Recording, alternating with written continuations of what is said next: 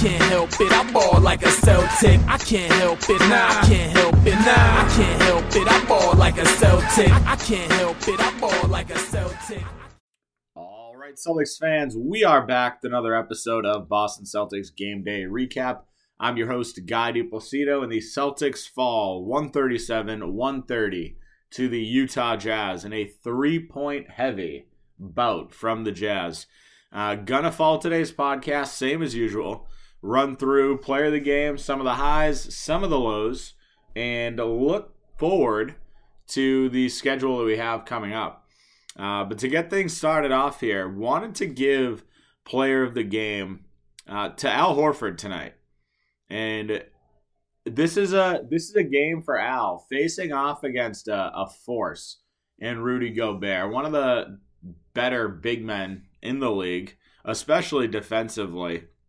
And Al Horford played a solid, solid game against him. Uh, end of the night, 21 points, nine assists, uh, and shot the ball pretty well. Three of eight from three, eight of 15 from the field. Uh, and overall, just played solid. Like, played real solid. Six total rebounds tonight. But really, what put Al on a different level was his playmaking tonight and I've talked about it in certain in certain podcasts this year. One thing that Al does really well for this Celtics team is push the ball in transition, and we saw that a couple times tonight, especially late in the game. He had one rebound uh, where he pushed the pace, pushed the ball up hard, found Tatum, who ended up hitting his layup. Uh, and this happened a couple times throughout the game where he's pushing the pace on the offensive end. And when he does, and it's not a guard, it moves the entire team up. Typically, when a guard, like Schroeder, for instance, pushes the ball, or Smart, whatever it may be, you typically are behind the ball from a defensive player. Anytime you get an outlet pass, it's typically to someone in front of you, right? So, with that being the case, Schroeder might be out in front and then you have the rest of the team lagging behind. When Al rebounds the ball and pushes, everyone's already in front of him at this point. So he's pushing the ball with a full team ahead. And this just makes moving the ball so much easier for the Celtics team. Like it's different if he's just bringing the ball up, but when he is actually pushing the pace after a rebound, the game changes this Celtics team is so much better when that situation arises. And they've taken advantage of it at points. You, felt, you saw late in the game that happened with Tatum, but overall, like, Al's just playing really, really good basketball. He really is. And I was just looking on the, the Facebook page, Boston Celtics Till I Die. And a lot of people are start are like on the Al bandwagon. And I remember going back talking about this trade, and I was saying that Al was the guy that we should go after trying to trade for Kemba. It was him. Porzingis was in the mix. There were a couple different players on what we thought were bad contracts. Uh, Al's contract isn't bad anymore. It's not bad if he's giving you these types of performances. Like this is I'm not gonna say all star level because I, I wouldn't I wouldn't consider Al an all star at this point. But looking at the team, he's been arguably the most consistent player on the team. You know, I wouldn't say it's Tatum. I wouldn't say it's JB because he's been hurt. It's Al, and honestly, like Grant Williams. and I, it, it pains me to say that like I love Grant, but Grant shouldn't be in that mix of people. Like he is at best a rotational player. That's what he's here for. Like we've got two All-Stars, probably not this season in Tatum and Brown. Schroeder is a starter level player, starter caliber player. And then you've got veteran reserves Josh Richardson, you know, the, these are the types of guys. Marcus Smart. These are the types of guys that should be in that category for most consistent. And it hasn't really been the case this season. I will say Marcus Smart's played really well, but you know, Al Horford really to me has been the most consistent player, and he showed that again tonight. While I think he was like the best player for the Celtics, it's undeniable what Jayson Tatum did late. Like he ended the game 37 points, 6 rebounds, 5 assists, and he also got to the line 11 times. This is the type of performance that we need from Jayson Tatum. Like, seriously, we've been talking about him getting to the line more, forcing tough shots. This is a game where the Celtics had so many points in the paint. So many points in the paint. I want to say it was 51 points in the paint against a team, or 50 points in the paint against a team with Rudy Gobert in the middle. Right? That's impressive. That's impressive. A lot of that came from Jayson Tatum. He got downhill, made tough shots, and made things happen. But you look in the fourth quarter, and this is where he came alive. 11 points for Jayson Tatum in the fourth quarter, 16 points for Jayson Tatum in the third quarter. So second half, he just turned thing on, turned things on. I mean, overall, you look, it's if he had 27 points in the the second half, I mean, it does mean that he had a, a pretty bad half. I'm not, I'm not going to argue that. Only 10 points on, you know, 5 of 12 shooting, 0 of 5 from 3. So it's tough. But I mean, you look at it, overall, it's a fairly solid game for him. I love the fact that he's getting downhill. He was still moving the ball, creating plays for other guys. And that's important. Like his pass to Marcus Smart, cutting up the baseline, was huge. Gave the Celtics a 73 71 lead in the third quarter. And the Celtics just played well when he was getting to the free throw line. With that being said, there are still a lot of shots that are that he's taking that are just mind-blowingly bad. It happened at least 4 times that I counted during this game. But Jayson Tatum caught Rudy Gobert on a switch. Who can jump. He finds himself in good position down low, but is I'm not he's not a great perimeter defender by any means. And in four possessions, he did the exact same play a step back three in front of Gobert. He hit one of them. One of four ain't good shooting, though. 25% is not good from three. Like this is these are just the ones that I remember seeing also. Like it probably it could have happened more. But these are the types of shots that you just you scratch your head and you're like, I don't understand why. He's been getting to the line, he's been getting downhill so much this game. Why is he settling for these shots. And he did it one of the times with like 20 seconds left on the shot clock. It might have been like 18. They pushed the ball up fast. And again, he had Gobert and he tried shooting over him on a step back three. Why? There's so much time left in the shot clock to find a better shot. And it's it's frustrating. I mean, overall, I'm not gonna say he played bad because you you can't say that. Down the stretch, he hit a lot of big shots, but it's just a it's a tough it's a tough game. It really is. Uh, overall, outside of those two, you know, you saw Dennis Schroeder. I would say he played pretty well. He you know gave the Celtics a huge boost as far as scoring goes. 26 points, two rebounds, three assists, a steal. So overall, you look at it, fairly solid game. Fairly solid game. Shooting numbers respectable, 47% from the field, 38% from 3. These are numbers that you can live with, right? Only two turnovers for Mark for Dennis Schroeder, that's a really solid game. And that was one of the things that the Celtics did really well with. We ended the game with only 6 turnovers and you'll look at it for Utah 19.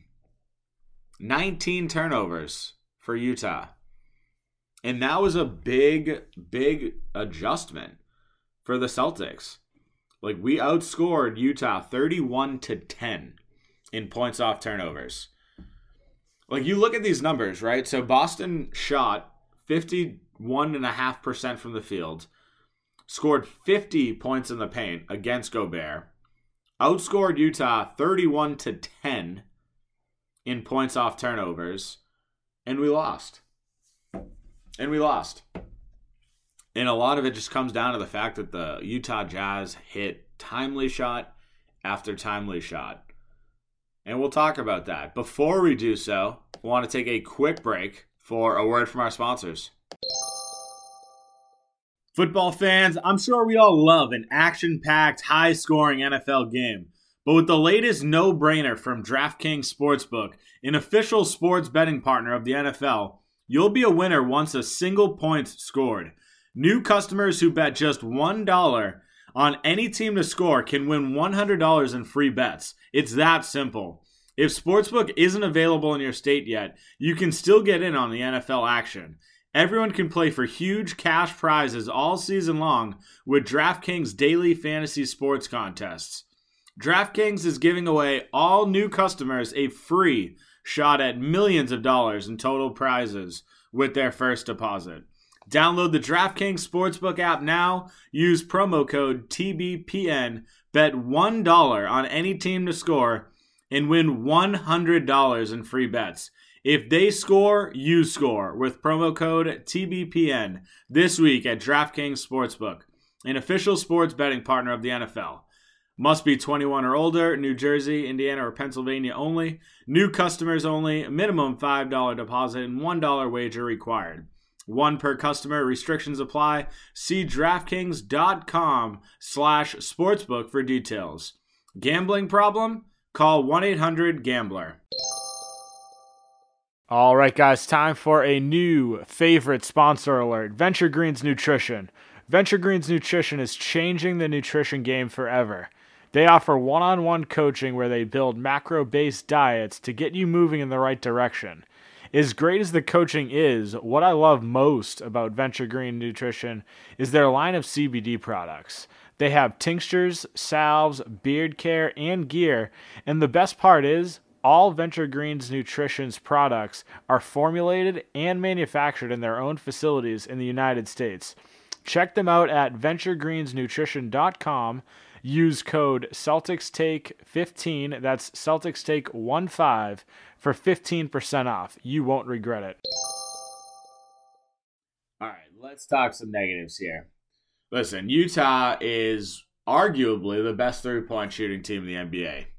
They take the most threes. Most of their offense comes from threes every single game.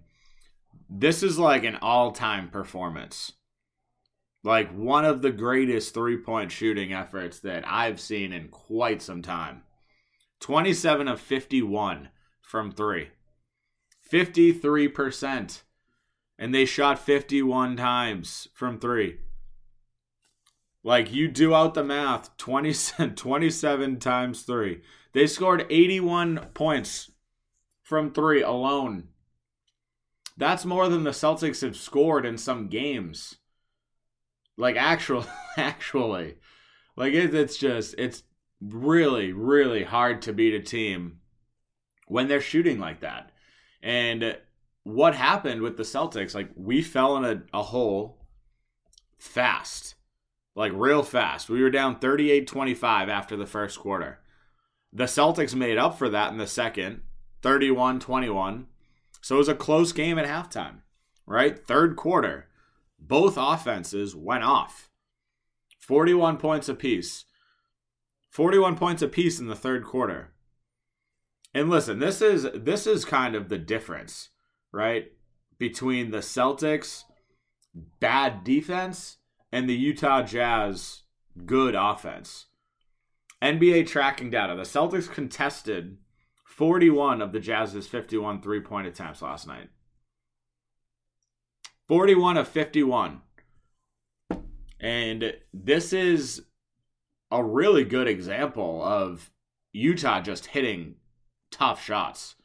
There were so many times where Joe Ingles is deep, five five feet beyond the arc, and he hits a three. Donovan Mitchell, five feet beyond the arc, hits a three. Mike Conley just hit everything he took. Mike Conley shot seven of seven from three. including a couple daggers. Like the guy didn't he didn't miss from 3. And then you look, even Royce O'Neale, 2 for 2. Their entire starting lineup Donovan Mitchell, 6 of 14. Royce O'Neale, 2 for 2. Conley, 7 of 7. Bogdanovich, 4 of 7. As a starting unit, they shot like 70%. It's disgusting. It's disgusting. But this is this is the team. This is where their offense comes from. Every game. You know, a lot of people are going to say, "Oh, the Celtics gave up 137 points to the Utah Jazz and that's reflective of the defense." And I'm not going to I'm not going to disagree with you completely there. But this is just the Utah Jazz getting hot. The Celtics contested a lot of these shots. There's not much you can do in this situation. I think the closeouts were good. I think the switches were solid. Even even holding Gobert to a okay night was solid. Like 18 points, 12 rebounds, four turnovers. Like overall, I think you did pretty well. You know, I think one of the things that the Celtics kind of forced was actually Gobert handling the ball a little bit. Like we got up on their guys and made it tough for Gobert to outlet the ball. Gobert tried to dribble it up and then turned it over. Something that Gobert should never do. Never do. That's where he had two of his turnovers on stupid plays like that, where he just, the Celtics sort of forced him into. So, like, overall, the defense wasn't terrible. It's really not terrible. The Utah Jazz were just hot. And that's the part that's like that's just really frustrating because overall, like offensively, I think the Celtics played a pretty solid game. Defensively, I'm not gonna say it was solid. It was uh, it was okay. It was winnable defense, but the Celtics couldn't pull it off. And it just it, it comes down to the simple fact that the Celtics just couldn't couldn't deliver a blow. You know, when they're shooting 50% from 3 and we're shooting 36, there's a massive difference. We hit 14 three-pointers as a team. They had 27. They basically doubled us up on 3. You know, it goes to show that the Celtics played a pretty solid game. You look at the the free throw numbers for us. 22 free throw attempts. And we hit every single one of them. As a team, we shot 100% from the free throw line. 22 of 22. Like we won that battle, we won the turnover battle, we won the points off turnover battle. But we couldn't pull it off. Why? Because they were shooting well. The NBA comes is is it's a three-point league now. People want to complain about the Celtics taking so many threes. If they ever took the amount of threes that the Utah Jazz take, people would lose their minds. Like we're not we're not the three-point shooting team that Utah is. I'm not going to I'm not going to argue that. I'm not going to sit here and say that the Celtics could be that way, could run that same offense, but this is the NBA now.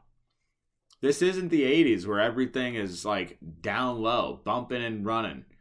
It's not that way anymore. So the Celtics have adapted to their roster. They're still they're taking a respectable amount of threes. It's not too much. It's definitely not too little, but they just need guys that'll hit those shots. And that's where the Utah Jazz just edged us out. Up and up and down their roster, they just have people that can shoot. The only one on that team that can't shoot really, that plays, is Rudy Gobert. But guess what? He doesn't take them, so it doesn't matter. It doesn't matter. Like up and down, it's really solid team. It's fun to watch. Not on the other end of it, not coming from a Celtics view, but like in general, they're a fun team to watch because they push the pace, they find open guys, they hit their shots. And that's the way modern basketball is at this point. But that's where I'm going to wrap the, the game portion up here. The Celtics play again Saturday night against a banged up Portland team. This is a game the Celtics need, right? You don't want to fall to 500. Again, the Celtics stand at 12 and 11 right now. You don't want to fall to 500 with the rest of the road trip coming up here. So this is a big game. But they've got a lot of guys out. So I wouldn't be surprised if the Celtics can pull something off here. But then again, I've said that before. I've said it before, and it's tough. But right now, no Damian Lillard for him, no Nassir Little, no Anthony Simons. The Celtics also do not have Jaylen Brown. So that's a huge loss, also. And it's one that we had to play with today. And I talked about Jaylen Brown last podcast, saying that I wouldn't be surprised if he does not play today because of the way that he grabbed, like, the way that he grabbed his hamstring after one of the plays in like the third quarter. It looked like he was stiff. And they talked about it after the game, too. They showed a clip of after Time Lord blocked the shot that ended up winning the game. jaylen everyone was celebrating. jaylen Brown was kind of grimacing. And that's something that is just frustrating to see because as a Celtics fan, he is one of your guys. You need him to play well. And him being hurt, he hasn't been playing well. And that's tough. But that's where we're going to wrap things up today. If you haven't done so already, follow me on Twitter at NBA Celtics Guy. Make sure to follow our Facebook page, Boston Celtics Till I Die. And make sure to rate and review the podcast, people. It helps. This is how more people see the podcast. I appreciate all of you. Have a good night, Celtics fans. We will talk to you tomorrow. Celtics at Portland. I can't help it, I ball like a Celtic. I can't help it, nah, I can't help it, nah, I can't help it, I ball like a Celtic. I can't help it, I ball like a Celtic.